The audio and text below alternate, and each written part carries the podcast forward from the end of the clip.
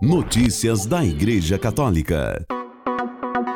Quarta-feira, 14 de março de 2023, hoje é dia da Santa Matilde da Alemanha, que exortava: Feliz quem prepara sua eterna salvação.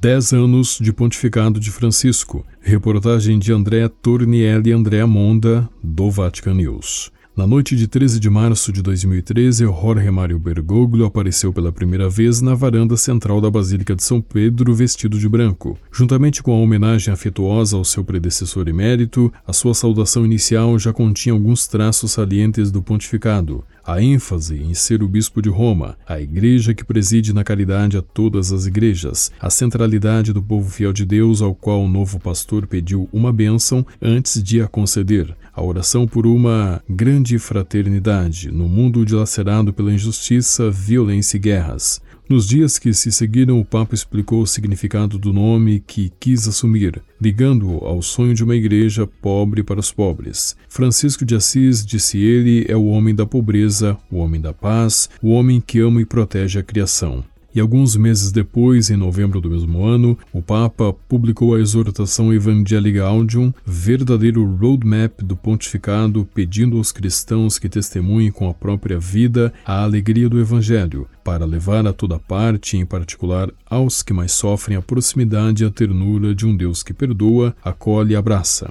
Dez anos mais tarde, perguntamos-nos como celebrar este aniversário nos meios de comunicação social do Vaticano, e dos nossos diálogos surgiu a ideia de não sermos nós a falar do Papa Francisco, mas de dar espaço ao que o seu testemunho e o seu magistério suscitaram ou ajudam a crescer. Assim escolhemos dar a palavra às testemunhas nas mais diversas situações do mundo. Aqueles que todos os dias reconhecem o rosto do Nazareno no sofrimento, nos descartados, nos distantes. Aqueles que contam pequenas grandes histórias que documentam o poder inerme do amor e o milagre do perdão em contextos de ódio ou indiferença.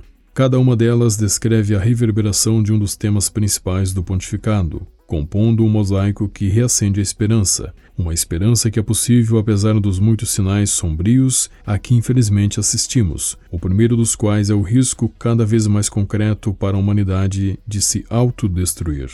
Dar voz às testemunhas pareceu-nos a forma mais apropriada de nos sintonizar com o povo de Deus que ama Francisco e continua a rezar por ele, Aquele povo segue o Papa e, juntamente com ele, dirige-se a Jesus com as palavras de Pedro, reconhecendo a fonte de esperança e salvação. Tu és o Cristo, o Filho do Deus vivo. Ed multus anos, Santo Padre. Notícias da Igreja Católica. Parolin diz: Gratos pelo dom de Deus que é o pontificado de Francisco. Reportagem de Vatican News. A gratidão é o motivo principal pela qual celebramos a eleição do Papa. Gratidão pelo dom de Deus, um gesto elementar diante do que não merecemos, diante do que é totalmente gratuito e nos faz bem. Foi assim que o cardeal Pietro Parolin, secretário de Estado do Vaticano, iniciou sua intervenção no sábado à tarde no encontro online organizado pela Academia de Líderes Católicos, presente em 11 países da América Latina,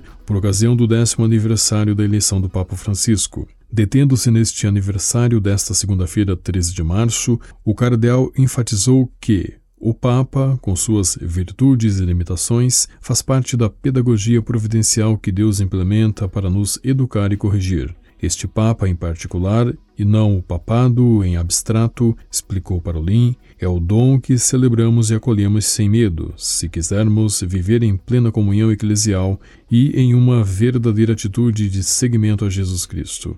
A Constituição Conciliar Lumen Gentium ensina que o Papa é o princípio e o fundamento perpétuo e visível da unidade, tanto dos bispos como da multidão dos fiéis. Isto significa que não há comunhão eclesial plena senão com o Papa Francisco, observou o secretário de Estado. A humanidade do Papa, através da qual se realiza o ministério de Pedro, é sem dúvida seu lado vulnerável, acrescentou Parolin. A humanidade de Pedro e de todos os seus sucessores sempre foi objeto de desprezo e ataques. Já o grande teólogo Hans Urs von Balthasar, em A Epidemia Antirromana de 1974, afirmava que todo papa, por mais santo que seja, sempre oferece um lado humano que está aberto à crítica. Mas é uma pena que na Igreja Católica, que é formada por pecadores, assim que se ocupa um cargo superior, ele perde toda a simpatia que tinha e acaba nas mãos de críticas mais ou menos duras. Estas palavras fortes de von Balthasar são verdadeiras também hoje, disse Parolin.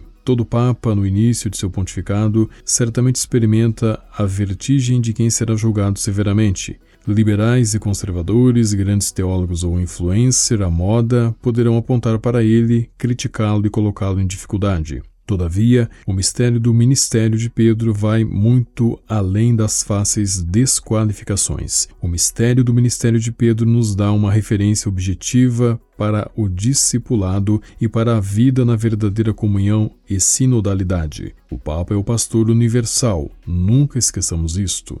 Dez anos após a eleição de Francisco para o secretário de Estado, vale a pena lembrar estas coisas que são uma parte essencial da fé católica. Do contrário, uma leitura puramente mundana do ministério do Papa Francisco pode facilmente nos levar ao poder e aos jogos de poder. Em vez disso, uma apreciação baseada na fé de sua pessoa e de sua caridade pastoral é a maneira de interpretar corretamente o dom que o sustenta e guia. Notícias da Igreja Católica.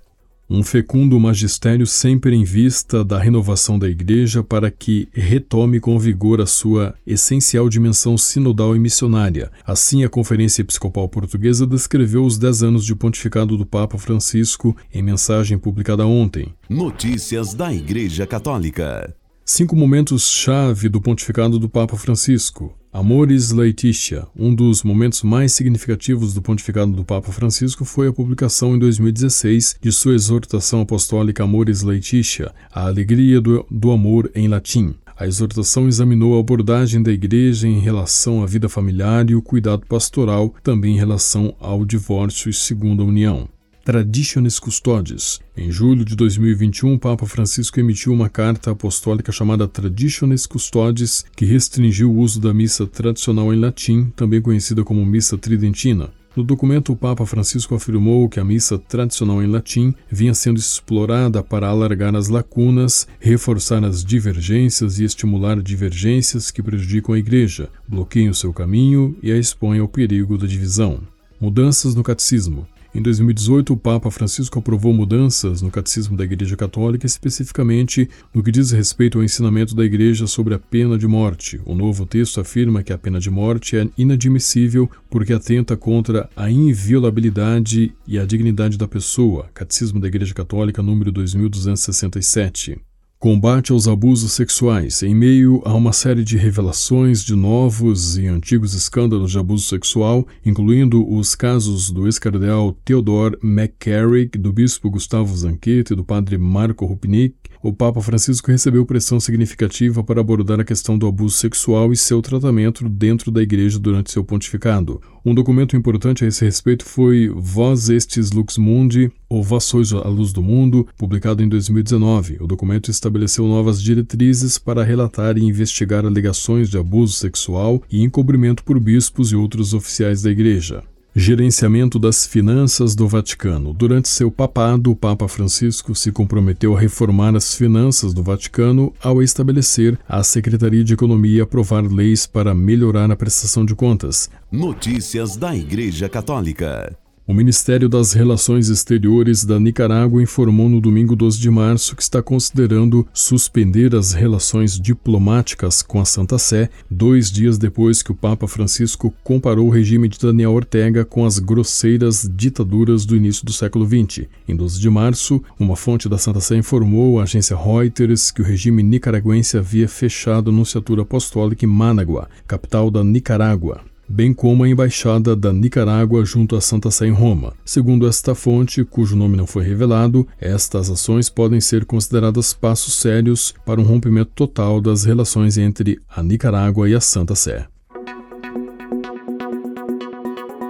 Com a colaboração das agências ACI e Vatican Media, você ouviu o Boletim de Notícias Católicas que volta amanhã. Notícias da Igreja Católica.